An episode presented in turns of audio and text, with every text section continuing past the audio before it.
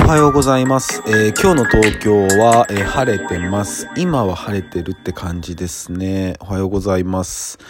えっ、と、今日、え洗濯逃しちゃうと、え水曜ぐらいまで、え洗濯できないみたいなんで、え今日は回した方がいいかもですね。うん、僕も今回してますんで、はい。そんなちょっと生活感満載な始まりですみません。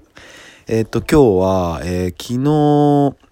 その、まあいいところは伸ばしてった方がいいんじゃないのかな、みたいな話をして終わったんですけど、えーそうですね。例えば、まあこの間も話しましたけど、まだ僕は目撃ドキュンしてないですけど、その、運動会とか、本当にこうみんな、その順位をつけずに、あの、ゴールしてんのかなとか、もしそれが本当にあるんだったらなんかこうまあ今風潮的にもあるけどもこうまあみんな一緒というかちょっと目立った人を叩いたりとかなんかそういう嫌な風潮がちょっと目に余る時がありますよね。うん、なんかみんな一緒じゃなきゃダメだとかなんかずれてたらダメだとかなんかまあちょっとまあ島国特有のちょっとそういう勝負なのかもしれないですけど、僕はまあいつも言ってる通り、やっぱ違うからいいって思うんですよね。うん。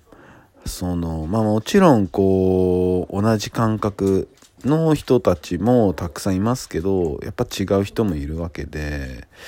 で、まあその、例えばそのなんか五角形ってあるじゃないですか。その、なんか例えばプロ野球選手の、こう、守備をこうなんか絵図化した五角形六角形かあれはまあなんかあるじゃないですか。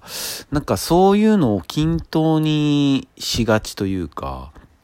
うん、もちろん全部フルマックスとかあったら最強最強ですけど、そういうことって本当稀だと思うんですよね。どっかの能力が飛び抜けてたりとか。でその足りない部分をまあ自分の足りないなと思う部分をこう伸ばそうってすると思うんですけどでもそこに使う時間があるんだったらそれこそ得意なところに時間をかけてそこをより突出させた方が僕はなんかいいんじゃないのかななんて思うんですけどね。うん。もちろんその苦手だったり弱点をこう克服したりとかそういう努力もとても大事なことだと思うし、まあ、どっちがいいどっちが悪いっていう話じゃないとは思うんですけど、うんね、なんか特にこういう、うん、なんだろうな。なんかエンターテインメントとか、まあそういう、まあ芸能系とか、まあでもそこだけにもとどまらないのかな。うん、なんかそう思いますね。やっぱり、うん、